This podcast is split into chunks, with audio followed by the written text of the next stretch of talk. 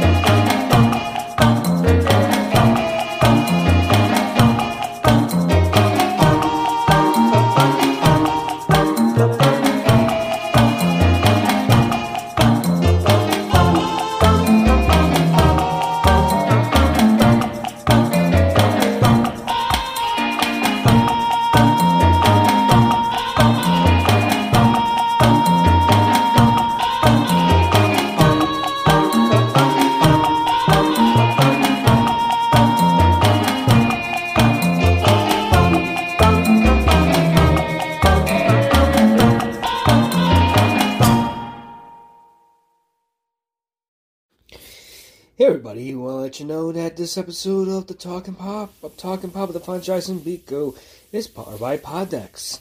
Poddex are unique interview questions and episodes starring prompts in the palm of your hand. So whether you're a new podcaster or existing broadcaster looking to grow your audience or get more engagement, you want to check out poddex dot com. Use the promo code TALKPOP, that's T A L K P O P, for ten percent off your first order. Poddex are the hottest new tool for podcasters looking to have more meaningful conversations or gamify their podcast. Simply shuffle up, ask a question, and let the content roll. Get yours today at poddex dot com and use the co- promo code TALKPOP, that's T L K P O P, for ten percent off your order. Now let's get you to your regularly scheduled program. Hey everybody, what is up? It's Tuesday, you know what that means? It's time for Talking Pop. It's the podcast on all things pop culture. I'm your host, the franchise. Of course, joining me is my co-host, the one, the only, Bico.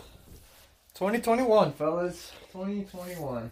And guess what, guys? Bico is back into the nerd herd. He is back into the Daimon sound now. So no more hearing him from a distance. No, so hopefully our... Uh... Our audio quality will be better this time around, uh, considering quality is going to be the trend of, or and the topic of what this uh, episode is, because we saw quite the quality movie on uh, New Year's Day, right? We saw it on New Year's Day. Um, oh, yeah. So New Year's Day, we we, t- we took a chance, New Year's Eve and New Year's Day, we took a chance to spend it with our folks, you know, nice and quarantined, just us together, which was actually nice, um, because we watched the Munsters for most of the night. And it was pretty cool watching with their folks because they, we we grew up with that stuff, and to, and to watch it later on with your folks in the older age is kind of, it's a it's like a sweet feeling to have to close up the twenty twenty year of of just craziness. Um, I know it's not over just yet, uh, but you know with with the whole trend of, of having good resolutions to look forward to, I think um, as far as I like to start off, thank you guys so much for supporting us through the podcast again. Um, it's it's really gives us uh, a good feeling inside to know that we have some good support so far, and we're we can only do this without you guys, and so we we really appreciate that. And it's nice to to see our demographics changing, and, and we're getting more listeners from all over the world. I think that's amazing. Uh, obviously, big shout out to new listeners, to uh, people following us throughout this year, and uh, we'd like to hope that we have another year of uh, growth, and just for everyone involved, and to make sure that we start this off on a good on a good wave, as opposed to um, only focusing on the bad shit. Although that's never going to change, so we're going to do our best to try to, you know, be there together with each other and to make sure things go smoothly. Um, considering the movie we just watched.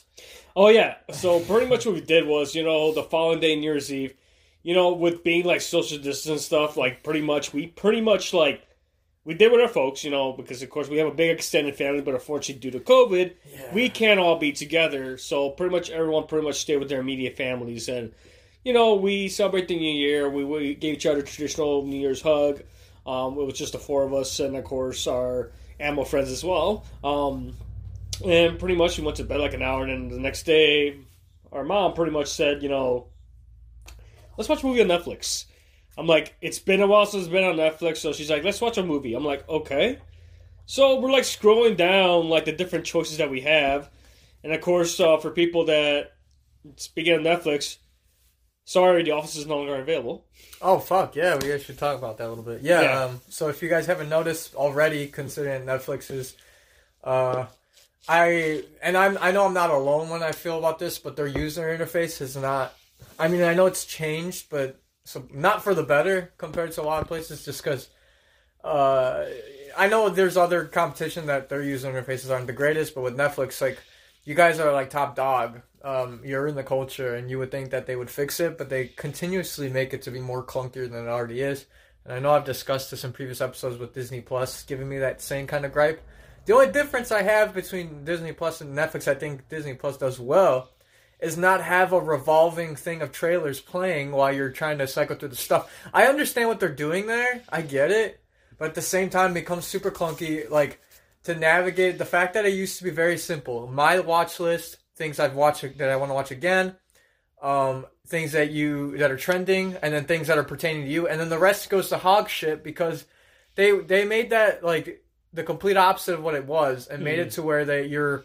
You're basically pigeonholed into seeing their content, which I understand, it's Netflix platform. But with knowing that they've lost a lot of licensing at the end of this year, uh, including The Office being such an anchor for them, uh, it, it's I know what they're doing. They're you know they want to play to the properties as they should, as any business would.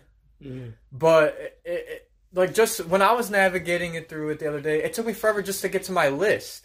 Even when I told you about what what movie I couldn't watch, we were showing and trying to see which it was, and it wasn't even on my list again anymore of what I just watched. And I remember watching it a week ago to recommend it, a movie I was trying to recommend my mom to watch, and I couldn't think of it because my head doesn't run that way. But like, it, they need to change that shit. Um, and so while we were on Netflix for the most of the New Year's Day, uh, as as Fonz is saying, he he's like, let's watch a movie. I, I came into this a little later on because they started the movie. I was setting up some shit on my own at the moment. Um, but the movie that they chose to see was Spenser Confidential. um, yeah, it, it's uh, I, I can pull up a synopsis really quick of what it is, or at least a brief summary of what it is. It um, was released last year. It was a Netflix original, so it shows like how much money that Netflix invested in. Um. I think as soon as, because, you know, like, like Biko will say, like, pretty much, you know, on Netflix, when you pretty much scroll on a movie, especially if it's, like, a Netflix original, they show, yeah, like, a little teaser of it. Yeah. And for some reason, my mom's like, hey, stop here. And then she sees a little teaser. She's like, oh, look who it is. I'm like, oh, yeah, that's Mark Wahlberg. I'm like, holy shit. He did a Netflix Which, movie. So I'm like, okay. Yeah, it's a pretty household name if you guys don't, I mean... If you guys don't know Mark Wahlberg by now, I mean, if you, especially with a big movie file of people, then... I guess you are into different things. But, uh, yeah, Mark Wahlberg uh, was slapped right in the middle of this. I And I remember him talking about... Uh, I remember seeing a Post Malone interview because talking about he was in a movie. Mm-hmm. And I don't know if it was when he was talking about it when he was on Rogan, but I know I've seen him talk about, oh, I'm going to try to go into movies now. So as as one should with their brand, because as a musical artist, you should brand yourself into other things. It just happens. Uh, the Illuminati opens the doors for you. Whoops. But yeah, so when it comes to this, I didn't realize that he was in a Mark Wahlberg type of film. And so, um, this, like we said, the film is called Spenser Confidential. It's uh, Wahlberg. Mark Wahlberg plays an ex-cop, better known for making trouble than solving it, just got out of prison and is leaving Boston for good. But first he gets roped into helping his old boxing coach and mentor, Henry, played by Alan Arkin, with a promising amateur, that's, that's Hawk, who is played by Winston Duke of uh, Black Panther fame, who is a, a brash, no-nonsense M M A fighter convinced he'll be the tougher opponent than Spenser ever was, uh, back when Spenser's fighting days. So, uh, with, with the team of Hawk and Spenser, and he also gets... Uh, so, the main point of the movie is when two of his Spenser's former colleagues turn up murdered, He recruits Hawk and his foul-mouthed ex-girlfriend, Sissy, played by Iliza Shlesinger, a, a stand-up comedian, very funny, to help him investigate and bring the culprits to justice. This book is in, inspired by the works of Robert B. Parker's Wonderland, a best-selling novel uh, by Ace Atkins, and it was written for Netflix.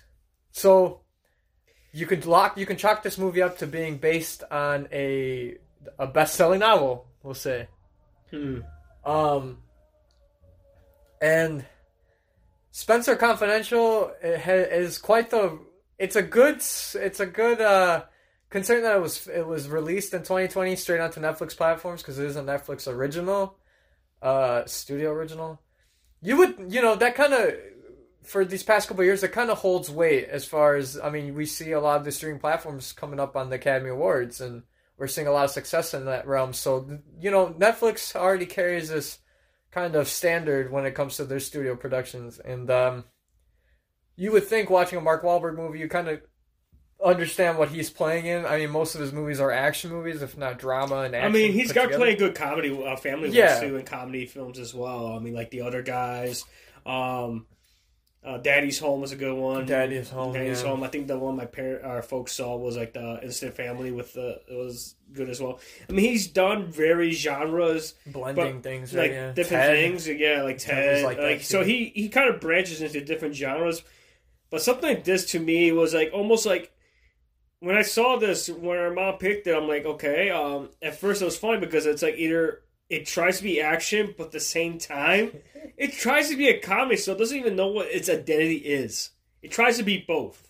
Well, first off, it wants to really lay in home the, the Boston thing. Like it's like that's that's it's not even a background uh, set piece at this point. It's literally a character in the movie, uh, being from Boston and. Uh, As what I think Mark Wahlberg wanted to present, considering that he was he was raised in Boston. Mm. But um, like the, the first couple minutes of the movie, they, they I mean, you watched the intro, but um, I came in maybe like fifteen minutes later into the movie, right? It yeah, pretty, pretty much like the movie opens up, like he's telling the story, basically giving us a background of what happened to him. Like he and his partner were investigating um something involving the police captain, something that was going on behind the scenes. So they go visit his home, and pretty much you know. They go, they're going to ask him some questions. All of a sudden, he sees the captain's wife all beaten up. So, of course, Spenser loses his cool, ends up beating up his captain. Gets sent to prison for five years for it, for his trouble. And then it sets to where he's about to, he's about a few weeks away from being released. It's serving his time. Of course, we see Post Malone coming in. And, of course, you know, he comes in and pretty much, you know, plays a very minor character. Very minor character, yeah. Um, but you know, you gotta you cast these people to remain somewhat relevant, and I mean, the guy who's playing, which is just another, uh, I guess, uh, Aryan Brotherhood prisoner in, in the same prison that Mark Wahlberg was in for five years. Um, you he was he essentially Mark Wahlberg got in a in a little bit of a scuffle with the neo-Nazis in there. They tried to like set him up, considering that he was already going to be freed, out. getting out from prison in a couple of days. But luckily, he he was he they didn't punish him because it was self defense. Right? They they you know they tried to hit make a hit on him and it didn't work. He defended himself pretty well considering he has a fighting background, or at least his character does. He got shivved though. Uh, but he did get cut a bit, and uh, good thing is like they had cameras in there, so they check it out. So he gets released, and and you know being. Uh, I, I'm assuming he did get the felony charge, obviously, because he took his license away and all that, so he can't be a cop anymore. Um, so he's he's kind of back out in the free world, and he's trying his best to kind of. Uh, and know, I think he was like taking like lessons to probably drive a truck. Yeah, so much. like during his time, he was you know trying to see what he can do in the, with the scrape by with, and so he's just starting himself how to drive semis, and, and that's good, you know, because you don't you just need to get a C D L license with that. But uh, yeah, we see him kind of typical to what a lot of people coming out of jail would probably have to deal with, and uh, that's just trying to find a good ground to you know somewhere he can pick himself off his feet again. Considering that his reputation as a former cop kind of holds more weight, um, as you can see as the movie plays out. And it takes away a lot of cliches from different um, directors and writing that we've seen from past films, because um, nothing's original anymore. Mm-hmm. And um, just right off the bat, we, we see his character trying to play this rogue cop, which he technically is, uh, a rogue former cop who's trying to clear his name and, and just trying to find justice. Which I like. They they they do a good job of holding that up, that kind of arc line of where he, what he's trying to do, because we don't know we don't know uh, what got him into the to essentially what like led him to him trying to pursue the captain. Like, we only get glimpses, right? They want to play that that type type of uh, story arc. Yeah, because it kind of leads to a bigger thing. Why? Because what happens is, okay, he gets out of prison. Um, and then he gets picked up by his former mentor, boxing coach, played Henry, played by Alan Arkin. Arkin. Yeah. And then it's funny because he gets it picked up from him, and then all of a sudden he sees like his ex-girlfriend of five years. He tries to go, and he's off. hiding from her, like he's avoiding her and stuff. Terrible and Boston got, accent. Oh my yeah. god, the crazy. I mean, I'm not disrespecting anybody from the Boston area, but somebody needs to teach her how to properly do it. I don't and, know. And if she's she, not from Boston. So if she's understand. not from Boston, I understand. Difficulty. I just wish Mark Wahlberg could have worked with her a little bit just to get that Boston accent. And that's she. You know what though? That's the thing, is that she does a good job of of po- doing that vernacular. Mm-hmm. That it's just we, what the delivery of it or something. No, or? it's we clearly know that she's not from Boston. It's somebody else doing a Boston accent. So, which is not crazy. I mean, we see English actors doing it all the time, playing mm-hmm. English. But that that's a, that's where my gripe is: is that we have English actors coming and speaking better English, playing American English better than our counterparts, which makes sense, but also what the fuck. So we see Iliza Shlesinger, which I don't want to throw under the bus, you know, you do what you can with the script, and doing this Boston accent. And it wasn't terrible, it's just that, like, you could tell it wasn't as, she really had to phone it in, because it's so, given the script that she gave her, she tried to be, like, this hard note, like, this Boston girl who, like, yeah, his her husband just got out of fucking jail. You no, know? her boyfriend. Her boyfriend, I'm sorry, he's not gonna, he's just got out of jail, and she's not gonna be the happiest person, because it's like, what the fuck? Mm-hmm. You this all this happened. All I know is that you're in jail, and then yeah, also like cuts to her like throwing like his shit out of the house or something. Yeah, he's so like he, you know, he's trying to pick up the pieces of his life again after getting out, and and he goes back doing what he does best, and that's like teaching boxing lessons. Considering he met up with his mentor, so his mentor like takes him in and pretty much finds out he has a roommate played by Winston Duke, who's named Hawk. Which, okay, I guess it's a nickname, but um, and it's funny because then he sees his dog, which was kind of funny with the dog. It's like. He sees his old dog, but he ends up going with, with Hawk because Hawk took care of him. And it's like, and Hawk's like, he's an M M A guy, but I think Beakley probably liked him more because he was more the organic and. Oh yeah, he was uh, very smart with, uh, you know, he was trying to keep a good lean, a good fighter's body, and, and he's a big. And then uh, Alan Arkin with the freaking hot dogs, man. He had nothing of hot dogs on his side of the fridge. Yeah, it's so like, he was just eating hot dogs all day. Um, but but we, we see all that happening, and then in, all of a sudden it leads to like his old captain, his police captain, gets pursued, gets chased in the streets. They get into this like his schoolyard, like school bus yard, and he ends up getting killed. And then, of course, another cop that supposedly worked with Spenser during his time as a cop also gets killed as well. Because then, of course, you know, Spenser decides to get involved with it because it was somebody he used to work with. Mm-hmm. And then he finds out his captain's always got killed, and of course he was a person of interest because he just got out of jail, and that's the last person that beat up the captain was, you know, Spenser. So of course he runs yeah. into Driscoll, who was his old partner.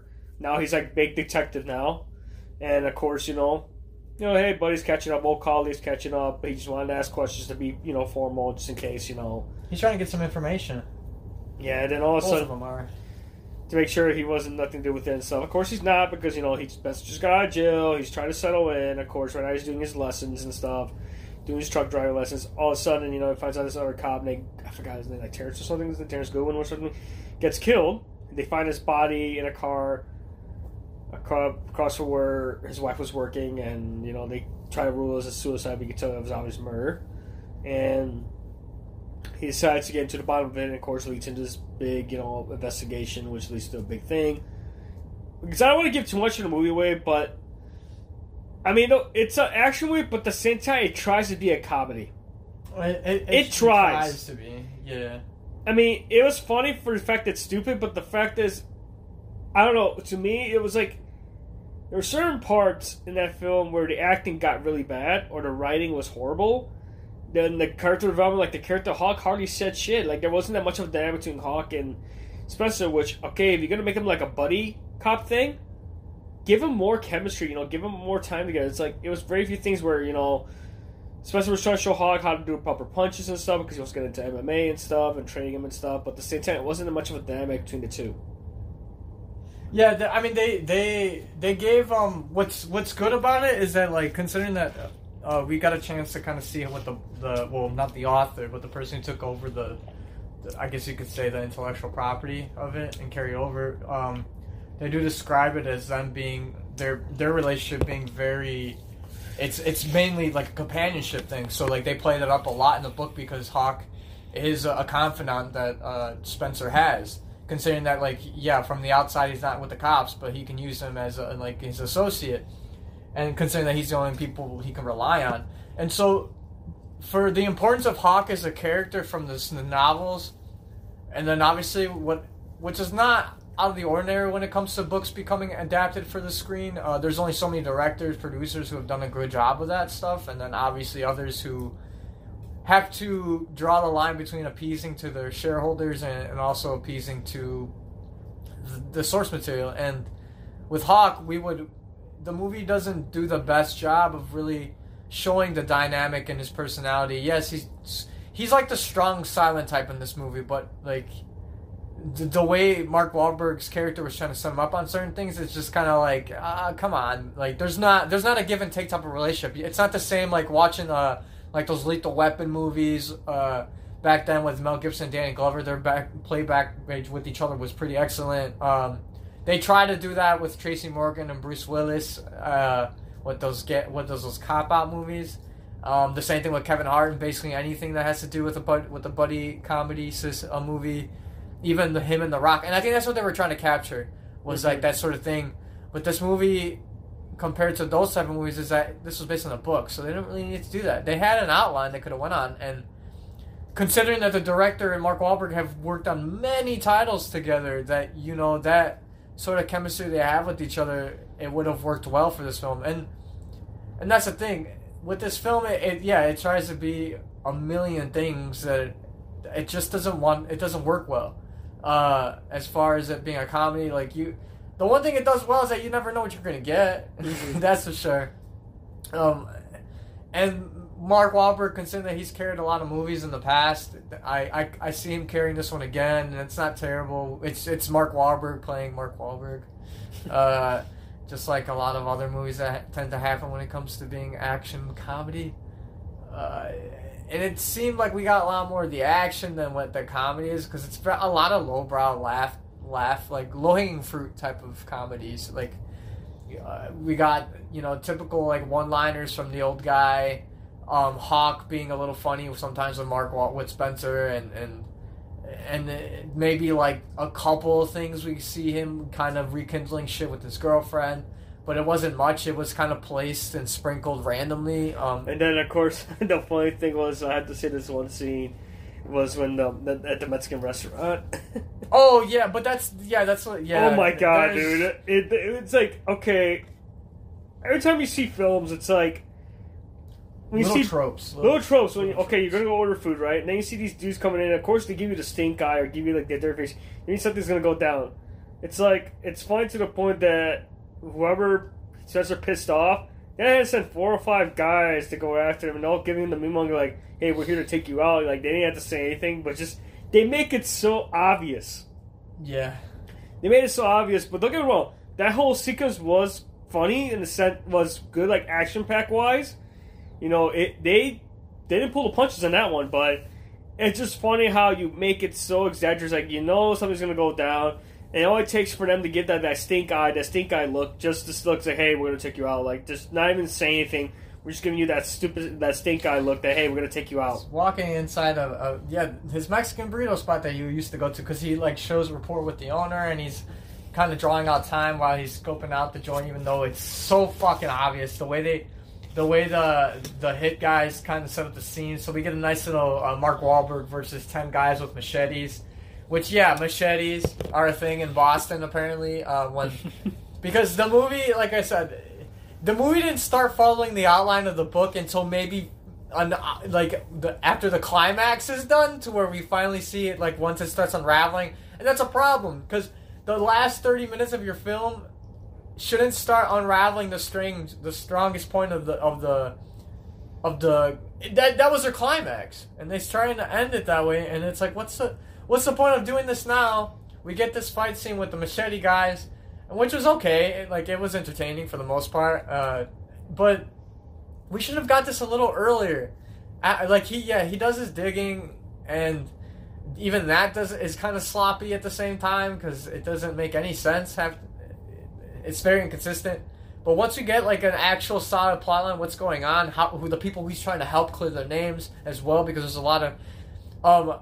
And what I like about that, that's the thing, is that like after seeing this movie, it made me want to actually just go read the books instead. Mm-hmm. Because I don't... Like the movie itself, it's one of those to where... You, You want to hope it does its justice because it has a big household name and somebody like Mark Wahlberg. I mean, this guy was almost the highest paid actor in a couple of years ago. So, like, to go to have a guy like that on Netflix, right? You know people are going to be watching it. Post Malone's pretty popular with the young demographic these days. Like, he's a noticeable guy. Like, it's not hard to catch him from a crowd. He has his lines, his speaking lines in there. Um, he does a good job of it for what it's worth. He plays his part fine. Um...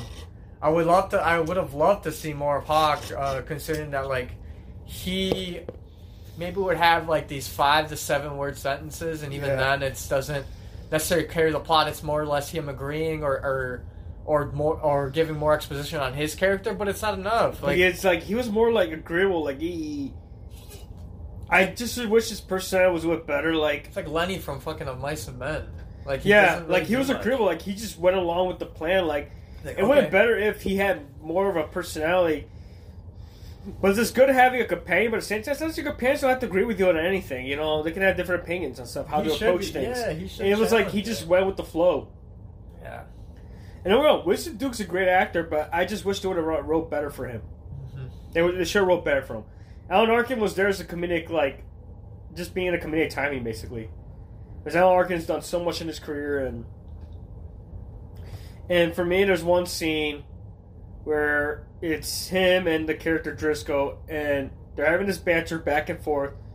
All of a sudden, there's like a five-minute pause of no dialogue, and they're like looking at each other, staring at each other, not saying anything for five minutes. Yeah, it's, it's like bad. I don't, and there was no music at all, so I don't know what the fuck, what the f was gonna say anything. I don't know if the director missed something, or Alan Arkin missed something, or the actor playing Driscoll missed something. Either either Driscoll was supposed to lead, Alan Arkin was supposed to say something to lead Driscoll back in, but they kept it on there. And to me, I was like, "What the heck? That's the longest dramatic pause for five minutes of no talking." And all of a sudden, they start talking again. It was one of those like, "I'm not an actor. I ain't go to theater school, but to me, that's kind of a dramatic pause should last at least one second, like one minute, or even like forty seconds." But for five minutes or three or five minutes of no talking between the two characters, it was pointless. It was like it wasn't necessary, and it was to effect. But like I said, the, we saw this film to the end. I mean, it's stupid, but action is not bad. I just wish the character development was a little bit better. Oh, and I get the way it was setting itself up, but setting itself that possibly being a movie series, like a. A movie series, possibly, because I guess, yeah. like I said, like you said, because it's like a series of books. But uh, get uh, you guys can check it out. It's on Netflix, and like I said, it's one of those random things that we decided to watch on New Year's, and you know, it, it was something you know different, you know. So definitely check it out. Spenser Confidential, currently playing on Netflix. We don't want to spend this whole episode just talking about that movie, but definitely check it out. Um, Rating wise, if I had to give it a grade, I would give it like a B minus. Oh god, that's so generous. I would not give that. It. That's the problem. Is that like this movie? This movie could have actually helped a lot if there was actually a coherent plot that followed itself. Um, and I don't even blame the actors because the actors did what they could. Mm-hmm. Um, I just didn't know. I wish I knew what it was trying to be, and I wish it. I wish I knew what the the. people who were making it knew what they what they wanted it to be, because, and then maybe that's what messed it up too, was the fact that they did have to show some sort of semblance of what the story arc in the book is. But if you're gonna adapt the book to the screen, you would think that they would actually read it. But I felt like they just read the spark notes and let's just get this piece, piece, let's make it work. It's fine. Everybody likes Mark Wahlberg, like, and that's that's okay, but. When it, like I mentioned earlier, when it comes to a Netflix movie, Netflix never really... They Yeah, they put out some stinkers. They sometimes don't. But at the end of the day, they, they do put out some culturally mo- culturally relevant movies that... I mean, think of it. Of twenty eighteen going to twenty nineteen, everyone was watching Bird Box. out of nowhere. I have not seen that uh, film. It's okay. Um, it, it's not the greatest once you you watch it and, re- and you watch it a couple times and realize, oh, okay, that could have been that. Yeah, yeah. Mm-hmm. But, I mean, everybody saw it. I mean, it made memes. And I don't know if they're trying to capture that craze with this one specifically, because it did come out, I think, in the summer or something. But watching it now, it was just kind of like, what the fuck? Like, this is a strange movie. I don't know. I'm sure, like, the people who were working on it had fun. Because, yeah, that, like, what I did like at the end uh, was the fact that they that they were able to kind of, like, wrap it up in the last ten, fifteen minutes of what it was. But that's where I, my problem is with the climax. It felt like it had two climactic moments. Because, like we said, the beginning is okay. It makes sense. And then it just goes off on this weird thing of Mark Wahlberg trying to play, you know, trying to get information, and there, we get their serious moments in there, which work. The serious moments do work. Sometimes they do work, though. It makes sense to the plot because it, it makes sense to the arc of his character and, and how he does have a right, you know, heart, like a right mindset on what's going on. Like he, it, it seemed like he never stopped this whole plan of, of trying to figure out this whole internal investigation and the cops and what they're trying to do, because that's essentially what this movie is. It's like a, it's like a. a crook cop kind of movie, which is good. Like, I feel like those have always been entertaining in the past. And we get something like this, and, and considering the title, you don't really know what to expect, because Spenser Confidential can mean anything. It sounds like some kid writing a newspaper article for his fucking high school. Like, he's the head editor of the high school newspaper, and he finds out the, the, the principal's banging the the head of police for fucking, I don't know, like, school lunch coupons. I don't know. Like, they're trying to do backwards deals.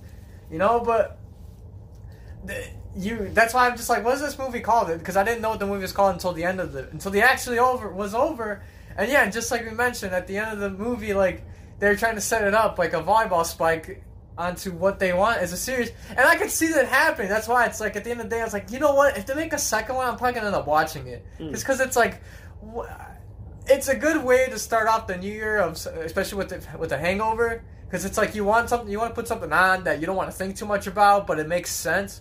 It's like why people watch uh, Law and Order S V U all the time, because at the end of the day, you know it's going to end a certain way, because yeah. It's procedural. Um, same thing with Criminal Minds. Uh, th- what's another show that's like that uh, procedural enough? Um, House, that was pretty procedural. You know, he'll the patient's always lying. We always see that, but he ends up saving the day. But then he goes through his own, you know, psycho- psychological shit. So it's nice. It wraps up nicely. You don't get a feeling of like, oh fuck, it's a cliffhanger. Uh, I mean. I'm sure Supernatural can get chalked up in there these days. I never seen it, but I mean, fifteen seasons in, I can, I can. There's a formula that works, um, and I think this movie was trying to take six formulas all in one and put it in a blender and make a smoothie. Because that fucking, like we said, we had no idea what it was trying to be. But definitely watch it, because it's one of those movies that are like, it was, it was like bad good, like it was good enough to where it makes sense and it's easier to grasp. But then it's bad enough that it makes sense and it's easy to grasp that you realize that why the fuck did I just watch this movie? It didn't make... It, it's it's entertaining, but it's also like, what? And then you look back, it's like, this is on Netflix. And then think about it, guys. If this wasn't on Netflix, I don't know if it would ever get like a studio house clearance in the major theaters, even with Rona being a thing. Like, holy fuck. I, I don't. I'm surprised Mark Wahlberg agreed to this, not because of the director ties, but the fact that like reading the script, I was like, what? But you know, it's Wahlberg. I'm sure he's like, yeah, I can do this. Pay me like six million dollars, I'll do it. So, and we get Post Malone's film debut, I guess you could say. So eh, good for them. And like I said, like I, I did like the people that were acting. I just don't understand what they were doing. And to get Alan Arkin in there was just like, okay, I random as fuck. But uh, hey, you know, Wahlberg, if they stuck with the shtick of Boston long enough, I was I would have been honed in. But then, like, we got Tracksuit Charlie. I just like Tracksuit Charlie. Oh my god! Yeah. Tracks- if you guys watch it, Tracksuit Charlie is the guy who steals a show, because he's the only person in this movie Who who stays in character, who plays it to a T, as this guy who's just the, the, the drug runner, right? The money runner. The money runner, That's yeah. all he does. Plays it beautifully, you know? Just smug guy go, going through rap sheets. Plays it to the T. I think he should have gotten, like, nominated for Best Supporting Actor. I don't know. But he was fucking awesome in this Tracy movie. Charlie. Played it towards the end. Like, just... for for a police ring that was corrupt, it was so easy to fucking just fo- follow the nose. Like, what did he have to use? He didn't even use a computer half the time. Wahlberg, he just used his his like his memory, and then I think like, the only time he had got a computer police. was just to uh, get the surveillance footage that from was the it. gas station. He just got his ass kicked in front of. Like, that's all it from was. From the convenience store, yeah, yeah. And that's all it was. And what? He's like, that's a cable box. And he ripped it open. You know? Oh, yeah. Like, that was, like, funny. So I'm the claw, the claw. Like, come on, bro. Like, even that was a little, like, no. But remember, he was in prison for five years, so I'm like, how is he going to know what the cloud is? But that's the thing. It's been for around forever. Like, it's the cloud's been around for a good half a decade. But the prison doesn't use the cloud. That's what I'm saying. Yeah, I know. Come on. But, like, yeah, you know, you got to have some sort of disbelief in here. But overall, it was, I want to say it was a recommendation of, uh, weird movies to watch when you're bored on a Saturday or have nothing else and you just want to, like, relax your mind and not think about anything mm-hmm. uh, too straining for a next, what was it, like an hour and a half, give or take? So you see, an hour and a half movie to waste your afternoon with, uh, to, like, smoke a smoke a, a joint or just to have a beer with, you know, just to hang out. And it's Mark Wahlberg. It is entertaining. I don't want to, it's not terrible, guys. There's terrible movies out there. It's not terrible. It's just kind of like, what did I just watch type of deals. Um... Something that maybe uh, fucking, what's his name, Bo Burnham could have made up back in the YouTube days if he really wanted to. But uh, shout out to Bo Burnham. Excellent comic. Uh, but yeah, holy shit. I can't believe we watched that still. That's how we started our twenty twenty-one, by watching a weird movie. Um, and I think these companies in, in basketball all day. Because there's still a lot of basketball going on that day too. Um, but yeah, I wanted to, I guess we could start off if you want to read headlines. Uh, go ahead. I know, I know there's some, like, today, uh, I know there's a, a lot of political changes going on um, with Georgia's Senate runoff race in, in, the, in the works right now. Today, people are voting in Georgia. Um, there's also some, obviously, the Donald Trump tape that came out that he was alleging to, well, essentially saying it's all a scam, that they're trying to defraud the the voting process and all that stuff. And he sounds like a, a mafia crony in there as he talks, so it's just kind of like, I see some political pundits saying, like, wow, Nixon would be rolling in his grave right now with the Watergate shit. And they released this tape. But, and with Texas trying, they're going to uh, vote tomorrow to see if the, they're going to redo the votes over there in Texas to see if Biden legitimately won over there. And if he doesn't, and Trump takes Texas, I still believe Biden still wins. Except Texas is a big state and has a lot of electoral votes. And, uh... Uh, a cousin of ours called me too, and he was telling me that they would probably sh- they're gonna shut stuff down in Texas after, if the vote goes for Biden over there. They were gonna shut things down. Well, because Biden's saying that he wants to he wants to shut down the whole country for like a hundred days, but no, I don't hear any talks about giving people money. What's going on with that shit? So it's kind of like, really, like he wants yeah to... he wants to shut it down for a hundred days. That's that's what. How's he gonna expect us to shut down for a hundred days? Like... That, right, but. You're doing business in, in this government. Look, that's not going to happen, obviously. They're not going to be able to mandate that everywhere. Um, but that's, like, one of the plans they want to do, cause so they can uh, obviously lower the overload of hospital resources and to stop the, the super spreading of the COVID, even though we got a new strain here again, which was... If you're yeah, because the U K yeah, because U K got hit with the strain. Um, We've we have it in three states here already. The U K as well. They had went to another lockdown again, and yeah. as well. And I just read right now. I just pulled this up. Um, Japan right now has also been to like, of course, you know, right now for my New Year's, New Year's resolution, um, I decided to learn a third language. I've been studying Japanese through Duolingo, and. Been picking up pretty few well, but because I know my our dream trip is to go to Japan once they open up everything. But according to this, so it says here this article was printed yesterday, but I just wanted to do this reverency because, of course, with um the winter, with the new year, new anime is coming out, so it's the winter anime. And of course, right now, anime production in Japan is kind of different because most of the animators have to work from home, something they've never done before. Um, same thing with like a lot of like voice actors because you know. What I know I touched base with this, but it comes we here in the U S they can do voice acting, like voice actors can have their own setup at home and can do it remotely. In Japan, it was really different because sometimes these actors sometimes don't have the equipment, and normally when they record, you see all the actors are in the same room and they're just sitting on one end and they go up to the microphone. So now they have to figure out a way to do like social distancing as well, which they did because I've seen like screenshots of um the voice Japanese voice actors recording um My Hero Academia, and what they did was they're wearing their masks, but they had like screens, like separate, like screens separating each of the actors, so you know, to stay the distance. I mean, they're trying, but at the same time, it's affecting when it comes to like convenience and stuff with shopping and getting essentials. But um, this is um, an article from Anime News Network, so I'm going to read a, uh, a little bit of it. It says here, Japan. The headline was, Japan considers new state of emergency in Tokyo, three neighboring prefectures. And of course, Japan are prefectures, not like here states. Um, pretty much says here, Japanese Prime Minister Yoshihide Suga announced during a press conference on Monday that the national government is considering declaring a state of emergency in Tokyo and neighboring prefectures due to the high new rate of the new infections of the new coronavirus vaccine, so the new uh, strand. In addition to Tokyo, the state of emergency will apply to Saitama, Kanagawa, Chiba, take effect as early as this week. It says here, the national government indicated that stage and film theaters will not be subject to additional restrictions. However, prefectures that have already planned to ask residents to refrain from non-essential outings after eight o'clock. So basically, they're kind of almost this is, you know, kind of like a curfew almost. And saying they're also planning to establishments that serve alcohol to close before eight o'clock p.m. every night from January eighth to January thirty-first. And restaurants that do not serve alcohol to close before eight o'clock every night from January eleventh to January thirty-first. So they're, like I said, they're trying to limit it as much as they can, because it says here, Tokyo reported about eight hundred eighty-four new cases of COVID on Monday, the highest number on Monday so far. That brings the overall total numbers of cases to sixty-three thousand four hundred seventy-four. The government classifies one hundred eight patients as seriously ill.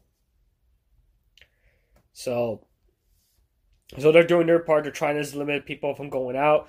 I mean, New Year's, pretty much, I don't think many people went out. I did not see, like, those New Year's celebration, like, you know how they do those New Year's Eve mm-hmm. things. I bet you this year wasn't as bad because a lot of people were at home. But, yeah, like I said, guys, even though it's twenty twenty-one, this thing ain't going away yet. Now that we've got a new strand, because this thing doesn't, re- people don't realize this virus evolves itself. I'm going from host to host. It evolves. It takes whatever D N A it can get, and it will adapt itself. And the problem is, it's like, you know, we're trying to do our part, but being social distant, wearing a mask. Guys, it's not hard to wear a freaking mask, man. I wear it to work. I wear it when I go out, because it's one of the main things I remember before going out. I make sure I have my mask with me. It makes everybody feel safe around you. Makes yourself feel safe. Gives you that confidence to go out. But then you see these videos of these people that go out there saying they're too good to wear one, or saying they have a mask condition. No, it's not. There's different types of masks. Different people make them. People make them from home, to the point that people make them to help people. No, it's like, it's not hard. Other countries got used to it. Why can't us, right? You look at countries like Europe, or look at Japan, which is pretty much the norm. When someone gets sick in Japan, they wear a mask. It was It's, it's a social norm. It's considered, you know, convenience over awareness. That, hey, that way they don't know, hey, you're sick, but you don't want to affect others. Mm-hmm. And it's funny how you look here and you get people here that, you know, that's why you go to the store. It's a mandate, but right now it's pretty state. I'm surprised the government hasn't gone and issued a state, a nationwide mandate for masks or even like consequences. But they don't want to do that. Why? Because they're afraid. We're here. But here, at least here, I haven't seen any problem issues so far. Everyone's been wearing their masks here and everything, so I haven't seen here. But yeah, I think it's more like more like southern country, the southern states, that the people that are so-called entitled that are making a big scene about it. They're, they rather act like kids than adults. Be considerate of others. They rather, you know, start throwing tantrums like a three-year-old, you know, over wearing a piece of cloth. All weird. But yeah, it's like I said, this year is going to be interesting. Like I said, it's one of those things, one of my things what, that I've been doing my New Year's resolution was learn third language. So like I said, going back, I'm learning Japanese through Duolingo.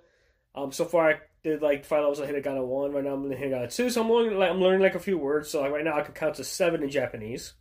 Um, learning, you know, the basics like Ohayo means good morning.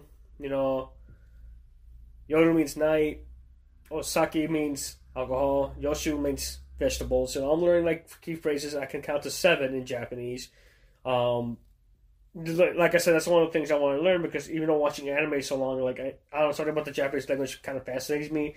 The way now they have two different, like, same language, but they got different, like, connotations of it, like hiragana, katakana. So when it comes to like characters and stuff and pronunciations, it got me interested to it, interested in it. So I've been learning that.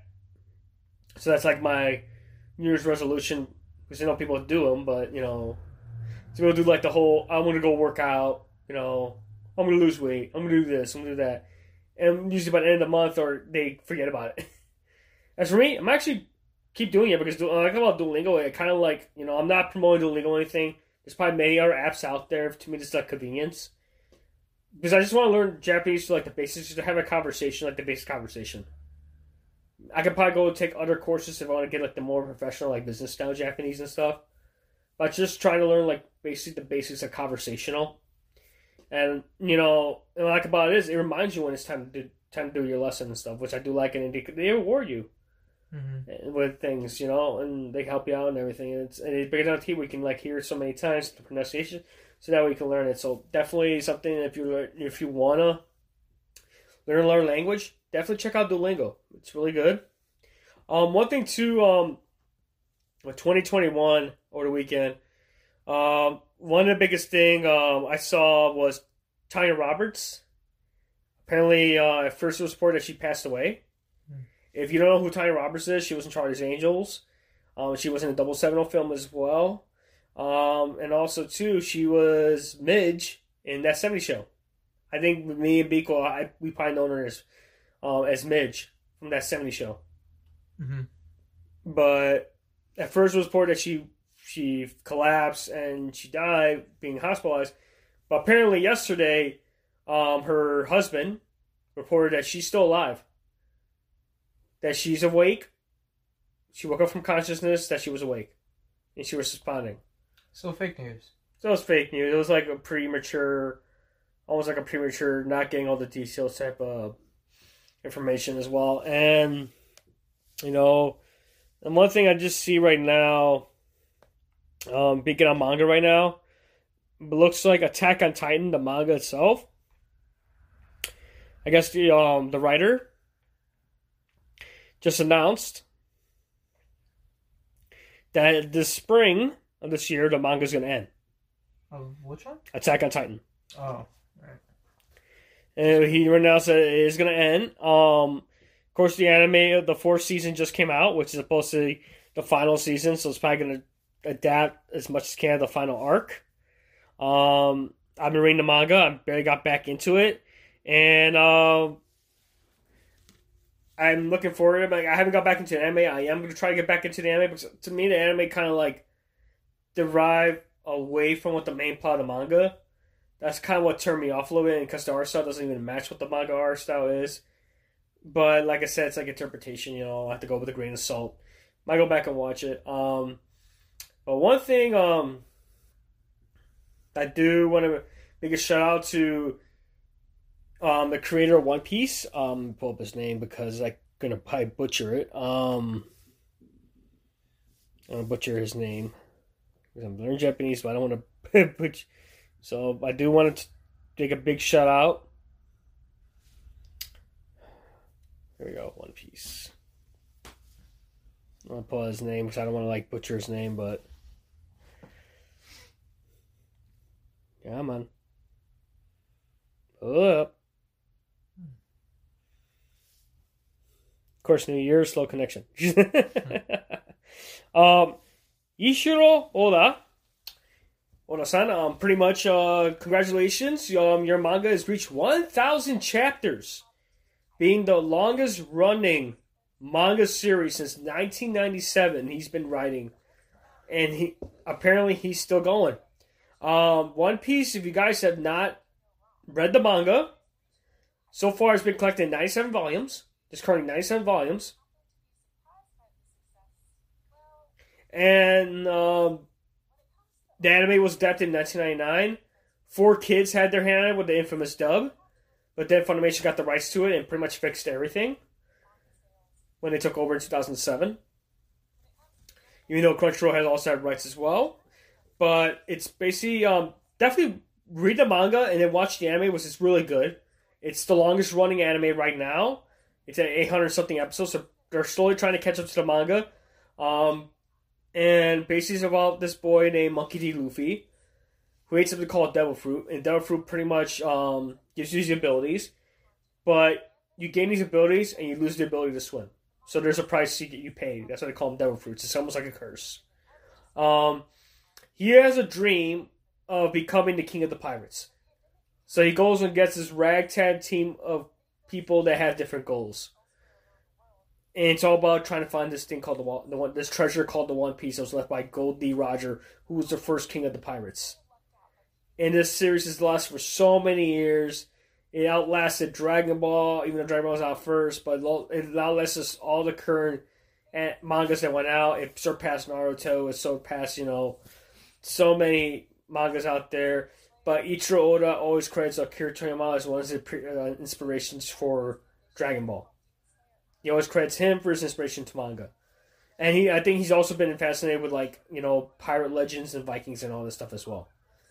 So definitely check it out, One Piece. You can watch the anime on Crunchyroll, Hulu, um, Funimation. I believe it. I don't know. It's on Netflix. Maybe it's on Netflix. Yeah, it's also on Netflix. I think they started um, showing the first arcs on Netflix as well. I know that Netflix is developing a live action series, but um, Oda-san, you know, pretty much, you know, overseeing as showrunner and producer, and he did say that he wants the cast to be diverse. Like, he even set out a spreadsheet. Like a, a, a spreadsheet, how each of these characters are what nations they represent if they were they were real. Mm-hmm. He said like what nationalities to portray them, so make it more like a diverse. And that's a live action show being adapted. It's been adapted to so many video games as well. But definitely read the manga. I barely, even though I started with the anime first, I started to get the manga. What I like about this, like Viz Media, Shonen Jump. They what I like about it is they did like a whole three in one book, so you get three volumes. And one omnibus, which is kind of cool, so I'm going to have to go and catch up on that. Oh, that was nice. But definitely check out One Piece. I do recommend that. Um, it's a, you know, the traditional shonen trope, I mean, but you get a colorful cast of characters, their own personalities, and they develop over time, which I do like the character development. There's some comedy in there, but the action is really good. I mean, watch the anime as well. Um, watch the sub, or English, or dub, if you watch it on Funimation. Seen the dub, it's okay. I prefer the original language. Well, yeah, because it's easier to... I mean, if you can't divvy up between reading subtitles and, and just trying to hear in its original language, I don't know. I mean, why aren't you... You're not really watching in its natural form. No, and you can see the difference between how Japanese voice actors make bring the characters to life versus English voice actors. I'm not knocking on English voice actors because English voice actors usually record separately. Mm-hmm. And, of course, in with English with dubbing, you have to try to match the the the, the flap movements of the mouth. And they have to condense the script sometimes, try to match those flat movements. While in the in you know the original you know English lang- original language version is different. Because what they do is the actors are in the same room, and they record together, and so they can bounce off each other and stuff to give that you know chemistry and camaraderie, almost like a radio show almost. But um, yeah. So congratulations, Oda-san, for a thousand chapters. I know a lot of manga artists were doing like little tributes to him. I think Horikoshi Sensei from uh, My Hero Academia did like a little One Piece picture of uh, Deku and his classmates dressed out as characters from One Piece as well. Like a lot of like manga artists are paying tributes to him because he's still the O G. He's still doing it. He's still writing it. He's still drawing it. I think he took some time off because of health and stuff, but he's back and writing it again. Oh wait, what?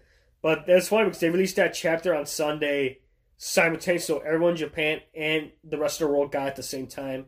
If you had like the I think it's the Viz Media Shonen Jump app. If you subscribe, you can read the manga digitally on there as well. There's a lot of manga artists are going to like digital now, so it's one thing as well. Um, I think also this starting this year, I've been reading more and more manga, and one that's one of also my other resolution is pretty much reading more. Try to get more manga, just to spread out my horizons, not to be limited to one genre. So I have been like jumping from different genres. Um, like I said, I've been, I've been, I've been reading like My Hero, Attack on Titan. Um, I started reading Fire Force. Um, Goblin Slayer got into. Then Rent a Girlfriend I started reading as well. I started reading Rent a Girlfriend just because I'm starting to read a little bit of romantic comics, kind of hilarious too. I'm trying more comedic mangas as well. Like I said, try to spread my horizons a little bit when it comes to like reading manga, and not you know get stuck into one genre. Which I to me I see myself more like the action fantasy style type ones, which I do like, but I try and like go into the other genres. Like I said, I got One Piece as well in there. You throw that into a mix as well. So that's like one of my other resolutions too, is try to branch my horizon when it comes to manga. Um, and that'd be good. Yeah, any resolutions you made this year? Well, yeah, and that would be to find better news. Because now they just reported that, going back to the Tanya Roberts thing, she actually just passed away. Now it's confirmed? Yeah. But it was so, like back and forth yeah, now. Yeah, it's like an episode of Arrested Development. Um, yeah, it's saying um, after a premature announcement over the weekend, uh, the day before in Mount Sinai Hospital, Tanya was actually reported to be dead. But on Monday afternoon, January fourth, was discovered to actually still be alive. Now, T M Z is reporting that she passed away on Monday night, and her partner, Lance O'Brien, confirms that the doctors called him and told him the tragic news. She was rushed to the hospital in L A on Christmas Eve after collapsing with the home walk with Doug. Yeah. So she did actually pass away. Okay, so, so they they pulled the plug, but they're not. But the publicist ran with it as saying that she was dead, but she wasn't officially pronounced dead until, well, yesterday. Uh, so it, it looks like it was just a bumble from e- either, well, the publicist running with it and uh, her husband barely getting the news from the doctor now. So uh, she actually did pass away at sixty-five, unfortunately. Holy shit. Um, yeah, geez. One resolution I'd want is to fucking get better news. Mm-hmm. Um, no, I, I, and I know we do these resolution things every year, or at least people try to hold it up. Um, one for me, I think, is just to, yeah, get back into the gym. And I know in the Midwest, it's kind of hard to do all that because it's so damn cold, and, and some people ha- do have cars to commute. Uh, yours truly does not at the moment. Uh, so I'm finding ways of trying to play my time with getting used to being outside a little more, because I despise the cold, but, uh, it's just a reality at the moment. And and I know on days uh, I actually do enjoy it, the winter, but right now we've had such weird weather these past couple months that I know in January is when we hit our home stretch when it comes to what our winter plays out, uh, except in February when that they, you know, some people still hold on to the groundhog's tradition shit, but I don't but think so far it hasn't been too bad. I don't think, yeah. it, I mean, Canada otherwise is a different story, but so far here with us, it hasn't been as bad as I No, it, it, it's Temperatures not, have been holding not. okay. Uh-huh. I mean, we haven't hit, dipped the, the negatives yet, so it's been so far okay. I mean... I'll take that. I'll take I'll take over negatives better than any day. I mean, we have those wind chill days that are not the best, because that's what really fucks us up in Illinois. Is It's not... It's the fact that it either rains or snows on the same day. It's windy as shit, so it makes it unbearably hard to do things outside. And then that winter, like, laziness comes in, because, it, because you know, we only have so much sunlight, and and naturally for some people who... Like, if they work the nine to five, you know, they get out and it's already dark. Or if you're up in the morning and there's only, like, that... that it starts getting sunny around six thirty, seven o'clock. So, like, you're only getting so much semblance of sunlight, and we need that shit. So, uh, I guess one resolution for me is just to get more active again. Mm-hmm. And trying to get that routine going better. Um, just to close out twenty twenty, because it's been such a weird year. Um, for everyone, not just me. Uh, but for everyone involved. So, uh, and to read more. I think that's one of my resolutions too, because I have a lot of books I got to finish. Um, and I did a good job of it twenty twenty, so I want to uh, carry that over to twenty twenty-one and and and uh, keep track of it. I know there's websites out there you can keep track of it. Um, mm-hmm. Our friend Ivan does it for movies. He he's he's on this website community that they you can leave reviews for movies, and he loves that shit. So like he just loves movies, and now. Um, he has a place to where he'll leave little reviews, and mm-hmm. it tracks, you know, just which movies he's seen. I know you could do the same thing on IMDb. It's been like that for years. I just don't, like, it's not, it's one of those things where I'm not inclined to do, because I'm not a big movie person. Like, I'll watch a movie, but it's, it's, it takes a lot for me to watch a movie as compared to a show or a documentary. Um, I, I get more inclined to watch stuff like that, but, like, mainly I... I divvy up my entertainment value by going on YouTube or sometimes checking out Netflix or watching some trashy reality show. Or but right now my my resolution is to get more into uh, and to catch more Bulls games. Uh, keep active with it. Uh, yeah. So as much as that hurts to say, sports these days, uh, basketball is the only thing I really watch, and and I. For one, have really loved the fact that it ended in like October-ish times, but then it picked right back up in December. So I'm not hating on that, um, even though the Bulls weren't in the bubble. But now that they're playing the season and uh, there's some sort of semblance of hope going on, I'm I'm really enjoying N B A basketball right now um, as a, a nice little escape from that. So that's another resolution I want to have is play more basketball this year once the weather gets better and uh, I'm I'm more mobile again. But uh, yeah, dog, I don't know. Uh, I have a lot of personal resolutions, as more people have, uh, instead of like, I wish for world peace and all. It's like, dude, that's I I I am all for as much as the next person, but that's just not gonna happen. Yeah. Um, especially with times now, people seem to be getting more uh, edgier, as you could like uh, as as you could see with how things are becoming so polarized, and it's I think it's only gonna carry over from here. I mean, the entertainment these days has been excellent because oh yeah, Cobra Kai people. just came out. Yeah, Cobra Kai. Just I mean, came out. I still haven't gotten into it yet. I mean, it'll probably be a next segment in the next episode or two. Well, because I still gotta, we still gotta watch Cobra Kai season three. Yeah, and four has been already in the works as well. So it's like they already got plans for the show beyond. And that's the thing. Like I, I know, I know people are gonna jump on it because it was so popular until the end of the year, um, and it really hit a stride. And, and that's cool. I'm, I'm glad for them. It's just that like, I get that feeling every time that happens when, when something's trending high. Mm-hmm. It makes me more inclined to not watch it just yet, because like I watched, and I'm gonna be hipster for that moment, I watched Cobra Kai when it was still on YouTube, like I, I did I watched the first two seasons and then they uploaded to Netflix and I was like, oh shit, they put Cobra Kai here, that's cool. And everyone's like, oh, you gotta see this, have you seen it? I was like, yeah, I saw this like two years ago, like, and it wasn't to knock them, it's because they had the first season regular for free, and then I think they put like um they did the second season on YouTube Red. But, like, you could still watch it a little later. And they, and I had YouTube Red for a little bit, uh, a premium back in... This was, like, twenty seventeen. So, that's what I'm saying. Like, the show is not new, necessarily. But I do like, considering that we... I mean, we reviewed The Karate Kid. Like, considering that they're getting a new... A chance. Um, I read an art... They, they, were, um, they were on the latest Esquire I got with... Uh, what's those guys again? Boy band. Uh, from Korea. What's uh, B T S? B T S, there you go. Um, they did a, a big... article on them, but then they did an article on Cobra Kai, so they got to talk to Billy Zabka and uh, Ralph Macchio how it feels to be back, and they, and they they have nothing but good things to say. Um, if you guys subscribe to Esquire, or if not, or go on the website, I'm sure they have a good drop on it. The article they had, uh, with the interviewer going out there, but it was really cool to see like those guys because they talked about it, like how does it feel, um, coming back and and after so many years to do the same thing, and like nothing but blessed. Like they were talking, well, where were you at? Uh, and Macho was just saying, well, I was just, you know, my my family doing my thing, um, still doing like little parts here and there, and, and Billy Zabka was doing his thing as well, but he was still doing the show.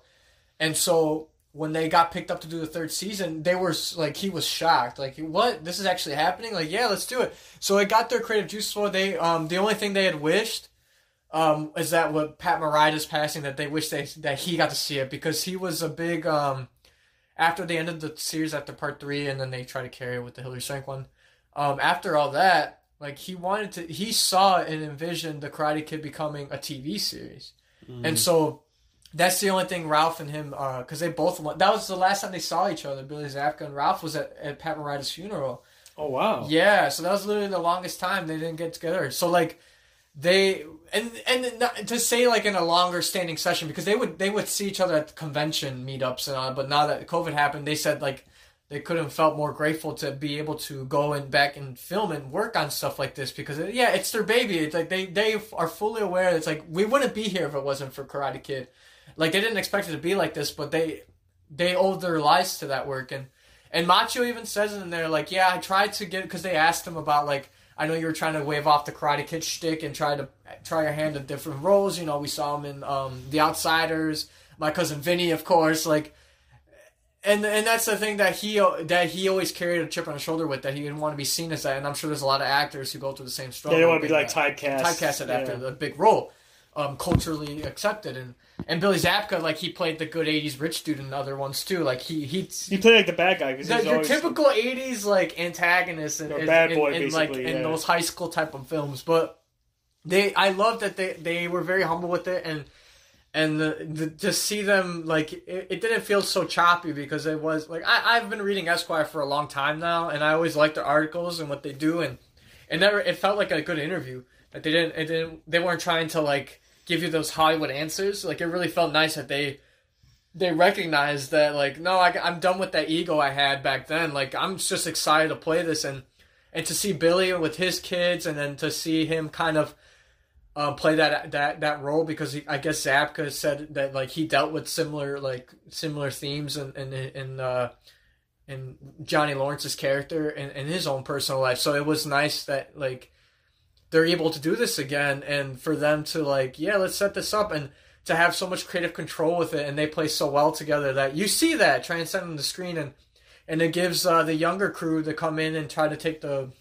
And as we can see, the series is panning out, and Netflix gave them that green light, and I think for them is a smart strategic move to drop it right in the New Year's, because it was such a good hit between uh what like November-ish going into the winter season. So, I mean, God, and for Netflix kind of losing a lot of their um, anchor shows that were really like nostalgic pieces at this point for a different generation, well, like ours, and especially like um you, like you mentioned, the we can talk about The Office now if you want, like how it's it's it's. Uh, Yeah, it's sad not to see it on Netflix anymore because it was an easy go-to. It's funny how Peacock now, knowing that they got it, I've been seeing more commercials of The Office now. Yeah, oh my fucking God. It's oh, everywhere. Yeah. It's and everywhere. Then all of a sudden they decided to release it. I guess there was a number of foreseen cold open. I guess this one had to be from like season nine because Dwight was the manager of the paper company yeah. at that time. Yeah. So they, they pretty much parodied The Matrix, which was really cool, very interesting, and I can see why it didn't make it to air, but it was hilarious. Because I like for a fact what Dwight's like, you got a choice between the blue or red pill.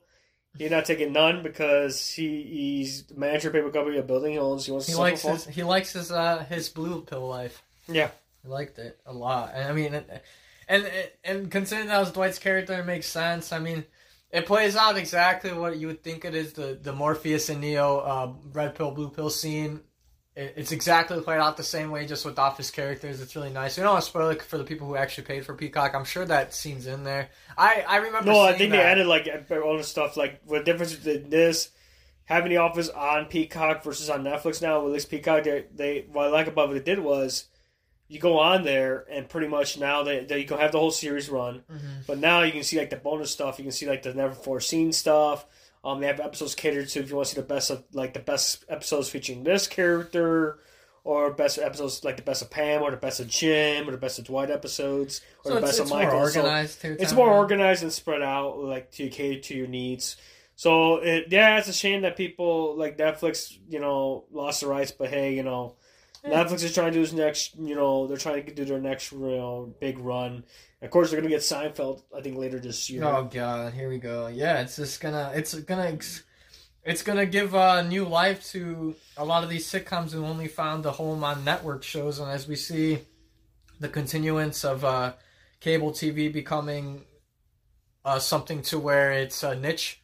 Which I mean, I want I'll look up the numbers on demographics when it comes to cable cable provider owners and and like. Compared to streaming, I'm sure it's the older demographic of people, like the boomer generation and people who don't want to switch over, or specifically niche ones, you know, sports packages and all that. But we have all that offered on on YouTube T V stuff, Hulu. Um, we get that even then, so it's we're gonna go back. It's just all. It's just what it's doing is ballooning, and it's gonna go back to. One specific provider giving you access to all the damn streaming ones under one roof. And yeah, all it will help with is you aggregate your passwords and your account usernames to just one spot. But at the same time, it's like there's the decentralization of streaming was what helped make the big provider guys shake up their boots a bit. And now we're kind of just going back. It's like it's fanning out, but then it's just going to go back. And it's like, What's the what's the game? What's going to be the end game here? Well, I mean, one thing I'm looking forward to, I can't wait for next week, is WandaVision comes out the fifteenth of this month. Oh, so yeah. We're finally going to start off with a Marvel show. Marvel Studios show this year. Finally. After one year, after last year being the first time that no Marvel show property was featured. Because everything got pushed back to this year. I mean, hopefully finally get to see Black Widow. Um, WandaVision comes out the fifteenth of next, so it's coming out next week. Can't wait for that. Looking forward to it. And I read too, it's gonna be like nine episodes. That's it. Hopefully they're long enough. Hopefully they don't do the way of the Mandalorian season two, where oh dude, where yeah. it's like one thirty minute episode, one forty minute episode, it bounces back and forth. But right now, that's what I read. Like I read a recent article that pretty much because they were trying to figure out what the series, what the series order is gonna be, and they said like nine nine episodes right now. Because supposedly this is supposed to be a transition. To between, it's supposed to lead into the Doctor Strange sequel, which apparently is still in pre-production right now. So, because supposedly it's going because Scarlet Witch is going to be featured heavily in that film as well. Because I think Spider-Man, the third Spider-Man kind of leads into that. Oh, this is an old article. Because the third Spider-Man is going to lead into the whole WandaVision, and, like, timeline-wise. Because the whole multiverse universe. Mm. But yeah, at least we finally get to see a Marvel Studios production this year. Um, and of course, you know, Spider-Man is in production right now with so many things being announced for it, with so many casting. And um, to me, another thing this year I'm looking forward to is like watching um, anime, of course, because I am the anime guy um, on the on the crew. So giving you guys recommendations. Like right now I've been watching this one anime called um, Standing on a Million Lives. It's like these three high school students, and each of them gets sucked into this uh, game-like world by this game master who gives them quests, and pretty much they complete the quest, and you know, and sometimes they get, once they get the left party members, if one of them dies, they got four seconds to revive, kind of like a video game, but as long as their, their other party members are alive, they're still technically alive. And they're considered heroes in this game world. They do these quests, and they go back to the regular world. But they're like either game prepared for this conflict that's going to happen into their world by doing these quests in the, in the game world. Like this game master gives them these quests for exchange for like any questions they have. And I'm like at episode eight or nine right now, and it's not bad. Um, it's interesting. I think it's based on a manga as well. It's one of those like animes that come out late winter of last year going to this year. Like I said, there's a bunch of them I just barely got into. I think I did one that I finished um one that was its whole run, um, which Tonikawa, Fly Me to the Moon, which is it's a romantic comedy, which like I said, I'm trying to expand my horizons and watch these different genres. It was really good. Um it's really good story, good plot. I can give that as my recommendation if you guys want to see it. It's called Tonikawa, Fly Me to the Moon. Um, it's on Crunchyroll. Um, premium of the story is this kid named NASA for Starry Sky. His name is NASA after the NASA after the U S NASA program. And this is a kid who's really smart. Um, pretty much what happens is he's walking home from school, like his third year junior high before going to high school, and all of a sudden he sees this redheaded girl, pink or reddish, pinkish hair girl, goes out there, gets almost hit, gets hit by, like, luckily, does survives getting hit by a truck. Does this girl risk her life to save her from getting hit by a truck? Falls in love with this girl at first sight, goes on adrenaline, try and finally catches up to her, and he says that, hey, uh, when I get better, I want to see you again. I want to date you, like. And she says, like, I only go with you if you marry me. And then it's like two years later, this kid's so smart, he forgoes high school, studies at home, because he has to recover from his injuries. And to the point he's working like an I T job for a restaurant stuff, like an accountant job for a restaurant. Um, and pretty much this girl finds him like two years later, and she comes to his door with a marriage license and the permission to get married. And they end up being gay marriage. And they end up going late night to the Japanese like government office agency to, to turn in information. And it's funny because the workers there, because they do late night things.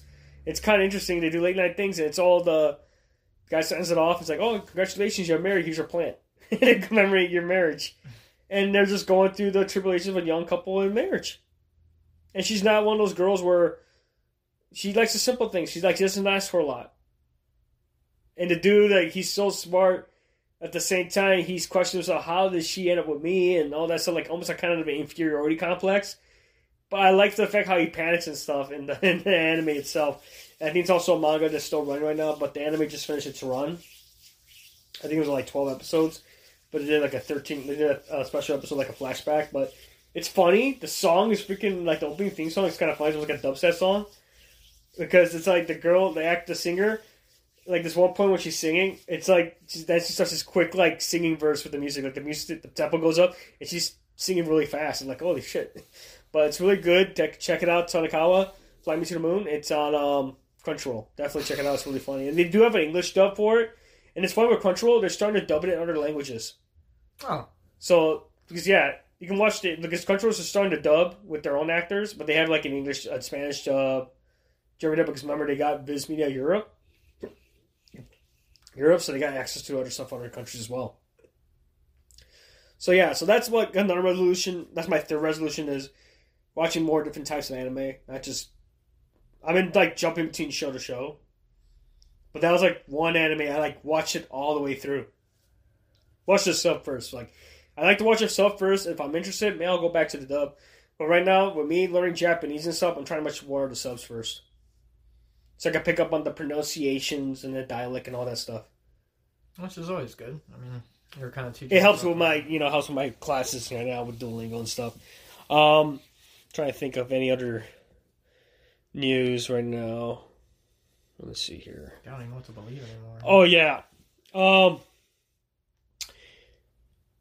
Hopefully, you guys, I saw the, um, I'm going to go into wrestling a little bit. Um, and what's cool about it is um, I saw the A E W Dynamite tribute show to Brodie Lee. If you remember from the last episode of the podcast, I mentioned that Brodie Lee, who went by Luke Harper in W W E, passed away at the age of forty-one from a lung issue. Apparently, I found out from one of the reports, they talked to Jim Ross. Apparently, what happened was... Um, Brodie Lee had, um, um, he pretty much had lung issues to the point that his lungs were collapsed, or like his lungs were, the function of his lungs were collapsing, and I guess it was too late for him to get a transplant. But A E W, pretty much what they did was, was really great from them. Um, W W E finally kind of caught up and did their own tributes to Brodie Lee as well. But they felt since Brodie Lee was more with A E W, to let them, you know, do a homage to him, and well, it was cool. I taped the episode on Wednesday, watched it. We actually watched it on New Year's Day. Uh, we watched part of it on New Year's Eve and watched New Year's Day with my folks, and I loved it. Um, they did a phenomenal job. They used a lot of the Dark, Dark Order stablemates. You know, they were in tag matches with, you know, the uprising of the, with mostly with the faces of A E W, and usually tag matches stuff. All they were all wearing R I P Brodie Lee head um, armbands. Doing tribute to Tonikawa, you know, the president of A E W, did a special thing for Brodie Lee Junior Um, presented with the T N T belt, saying he's T N T champion for life, and pretty much did a little tribute to him. Um, Eddie Kingston, um, I was watching Being the Elite yesterday, and freaking um, Eddie Kingston, who I'm enjoying in A E W. Like, I mean, I'm a W W E guy, but A E W has been really good right now when it comes to timeline. And watching Being the Elite, um, gave out a great speech in the backstage, like giving like almost like a pep talk, like an emotional pep talk. When they were doing the episode of they were doing the episode Dynamite, uh, they were doing it for Brodie. Uh, Brodie's watching us and stuff. You know, we're doing this for you, but brother. Um, and you know, it sucks when you lose somebody you know you work with, and you know you work in the same industry. But why he did it is because it's helping his family. You know, and I like the fact that A E W came together, all the uh, Udo superstars came together to help you know his family, and they're doing that as well. So I won't be surprised that most of their salary, most of their, they're trying to do is best to help take care of the family as well, to get Brodie Lee's family. So definitely check out if you did check out. I think it's on demand as well, but check out the Brodie Lee tribute show on A E W Dynamite. Definitely check it out. And then of course on Raw, decided to do the Legends Night last night, which to me, I don't know if they were doing it just much, much of a ratings. Much of the ratings when it comes, but yeah, they had a few legends on there, a few relevant ones. I wish I wish Steve Austin was on there, but they had Hogan on there, Jimmy Hart, Tatanka, Mickey James. I guess Mickey James is a legend now because, of course, she was still active competitor, but I think with injuries, um, I guess she's retired, slowly retired. We got to see Melina, Tori Wilson, um, Booker T, Teddy Long. Um, of course, you had Randy Orton picking on the Big Show. He picked on Mark Henry. And then, um, you know, Drew McIntyre, Keith Lee had a great um, W W E Championship match. It was a good match. I wish Keith Lee would have won, but I think right now just keeping it bound on Drew. And to me, it's the whole Vince still liking the old, the old guard, because all of a sudden at the end of the match, Goldberg makes his appearance, and you can tell that's what the next match is going to be for Drew McIntyre. He's got to face Goldberg at Royal Rumble. Looks like the way it's looking like, and it's kind of funny how because. After he gets shoved by Goldberg, it's the, the show ends right there. I don't know, bad editing, W W E U S A, bad way to end the show like that. Not even more going on after that, but I would say Legends Night was mediocre at best. Wasn't as great. It kind of sucks, you know, not having an audience. interact with. Um, but I know the, I'm looking forward to Royal Rumble. You know, that's what I like about January, is because the Royal Rumble is usually the end of January. Um, and, of course, if you're not familiar with Royal Rumble, you know, it's every year. Um, pretty much, um, thirty men enter. You know, the only way you get eliminated is by thrown over the top rope, to landing on the floor, and the winner gets a title shot at WrestleMania. So with a lot of names like A J Styles, Randy Orton, Randy Orton declaring for for Royal Rumble. So we'll have to see who's who, who's gonna be in it. But looks at the program right now. The program right now is Goldberg and Drew McIntyre doing this W W E Championship match at the Royal Rumble. And right now, so far, the guys right now for the men's Royal Rumble, so the only ones that they clear so far for the men's Royal Rumble from men's side is Daniel Bryan, Bobby Lashley, A J Styles, and Randy Orton. And for the women's side, Nia Jax and Charlotte Flair. So, of course, their declarations, we have to wait and see as the weeks go on what who else will be entering the Royal Rumble and what's going to happen. So, yeah, I want to at least talk about some time of wrestling in this podcast. You know, try to expand on, you know, pop culture and all that stuff, because wrestling, for the most part, is part of pop culture, you know. And like I said, definitely check out the A E W Dynamite tribute to the life of Brodie Lee. It was really good, really magical. I almost cried, because it's like, I remember, you know, I remember watching the Raw back in ninety-nine after Owen Hart passed away. I remember seeing the Raw after it, after Owen Hart passed away in that accident. And, you know, the emotions that the superstars did, but they did it for Owen. Same thing when Eddie Guerrero passed away as well. I saw how the tribute was to Eddie Guerrero as well, how Rey Mysterio dedicated the rest of his career to Eddie Guerrero in his run for the championship in honor of Eddie Guerrero. So it shows how everyone comes together to honor their fallen comrade and, you know, help each other pick up the pieces and, you know, help the family and help carry the legacy that what that you know that person built. You know, and I can see that Brodie Lee, Brodie Lee made a positive impact. I saw the tribute videos from the W W E side as well, and how much of an impact Brodie Lee had on his colleagues, you know, people in the backstage, and how how he was willing to help younger talent and help everybody and keep up a good mood in the locker room and do everything for his family, basically. He was a family man, so do everything he can, entertain, but at the same time be there for his family, for his two boys, for his two sons and his wife, Amanda.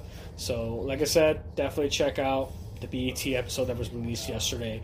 And also, if you did record the A E W Dynamite episode, the, the Life Broadly, I think it's also available on demand. If I'm checking, if you go on A T and T, I think it's on demand as well.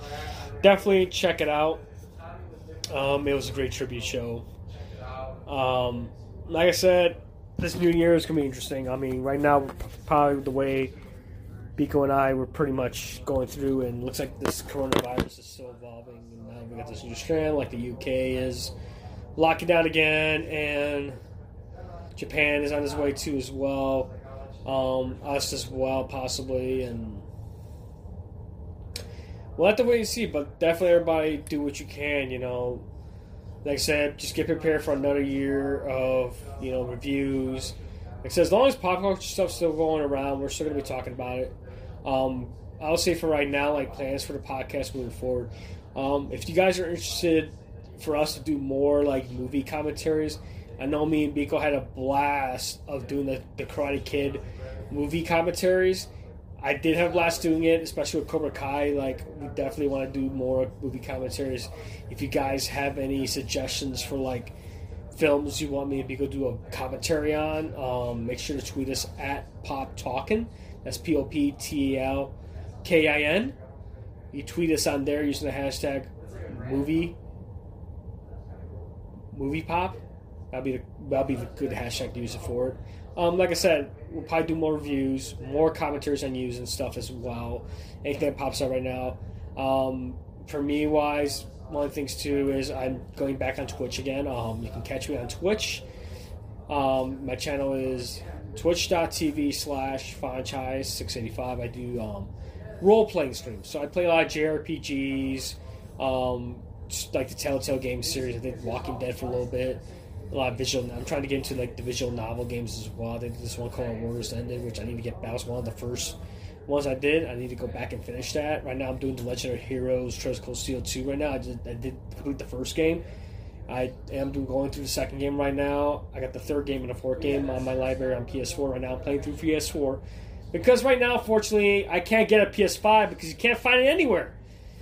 Because either scalpers are pretty much claiming it for themselves, and it's really hard to find it anywhere in this country. So, you know, I've just read too, like Japan, pretty much. I guess they canceled manufacturing on some models of the P S four. So, P S four is slowly phasing out, but at the same time, Sony's still going to be supporting the console. So, I'm going to still keep streaming on it. So, like I said, um, I'm going to be playing the P S four until it's no longer being supported firmware wise, and hopefully by the end of this year or possibly into next year, I'll get a P S five.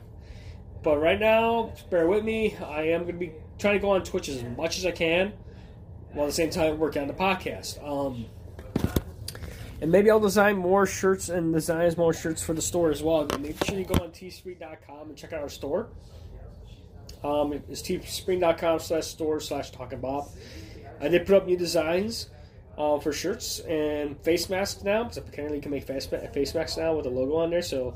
Definitely check this out. There's the Pops are out, our mascot logo on there. Um, there's a Biko shirt. There's a franchise shirt. You can check it out on there as well. Um, but like I said, other plans are, besides doing movie commentaries, which I do like again. Like I said, if you have any suggestions for movie commentaries, make sure to tweet us. And make sure to follow us on Twitter at Pop Talking. You can tweet us on there using the hashtag MoviePop.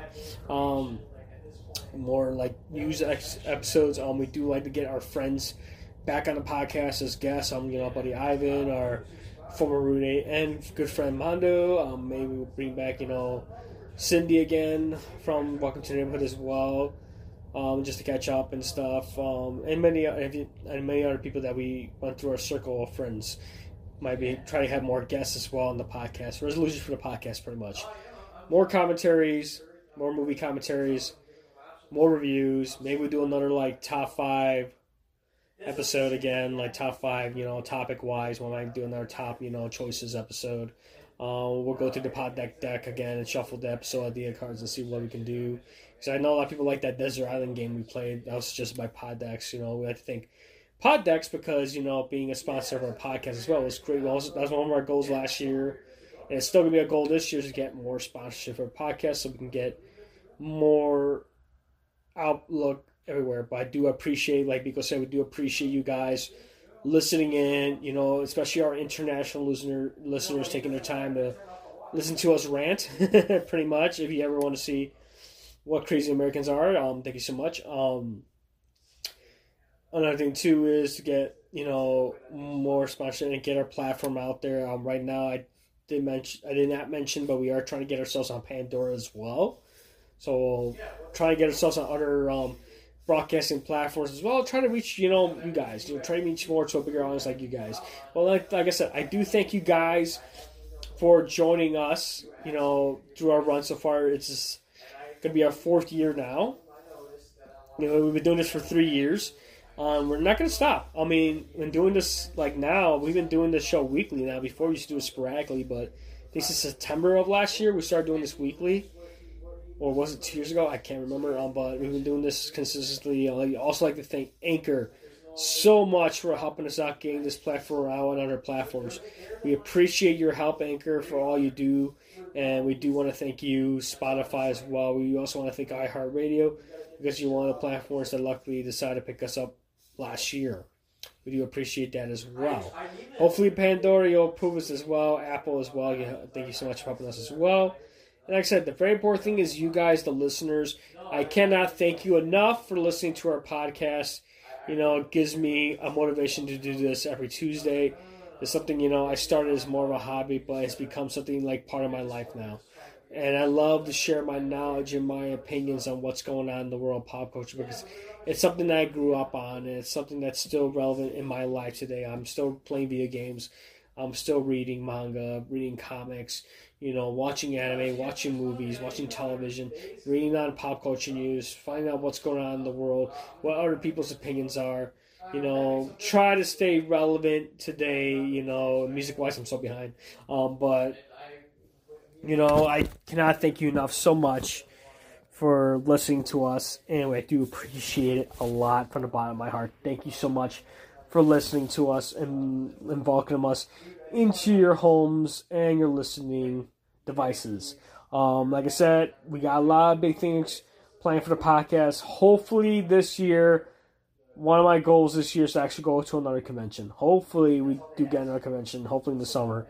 Because remember, the last convention me and Mika went was C two E two last year. And we were fortunate enough to be there before the pandemic hit. So hopefully this year, they will allow us to have a convention. I would love to go to a convention again and, you know, do an episode based on our feedback from the convention. So um, I do want to get into that, and we'll see. Like I said, we just started twenty twenty-one. So, like I said, this is an interesting year, and hopefully... And like I said, especially with COVID and stuff, guys, please wear a mask. You know, it doesn't hurt. Do that for yourselves. Do it for everybody else. Try to curb this, curb the numbers. Stay safe. You know, practice social distancing. Take care of yourselves. And right now, Biko is like detained for a minute. He had to walk for a little bit, but I'm sure he'll probably say the same thing. Um, Biko will probably be back with more like pro-life tips from the Reddit. Um, maybe we'll start having. I'll, maybe we'll start doing a segment. Maybe we'll do an episode on Reddit. Other topics on Reddit. So we'll do that. So, so we'll, like I said, we got a lot of things planned for the podcast. I know it's kind of dragged out so much about podcast plans. But like I said, this is a episode to kick off this year. And we wanted to give you guys, like, what our plans are for this for the rest of this year. So like I said, we're going to keep doing the weekly shows. Um, we are going to be doing, like I said, if you're interested in movie commentaries, we'll definitely go into that. We'll, hopefully, we'll do a review on Cobra Kai Season three once we watch it.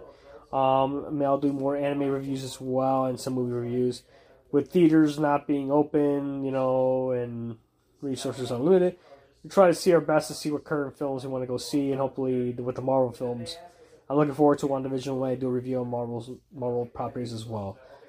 So, I'm going to... end this episode now. Hopefully, I was hoping Biko will come back, but unfortunately she's on a phone call right now, so I'm just going to have to sign off for both of us. Um, thank you so much um, for joining us tonight. Uh, we're going to rest of your week, guys. We'll see you again next Tuesday. Stay safe, wear a mask, and geek on, and take care. We'll see you next week.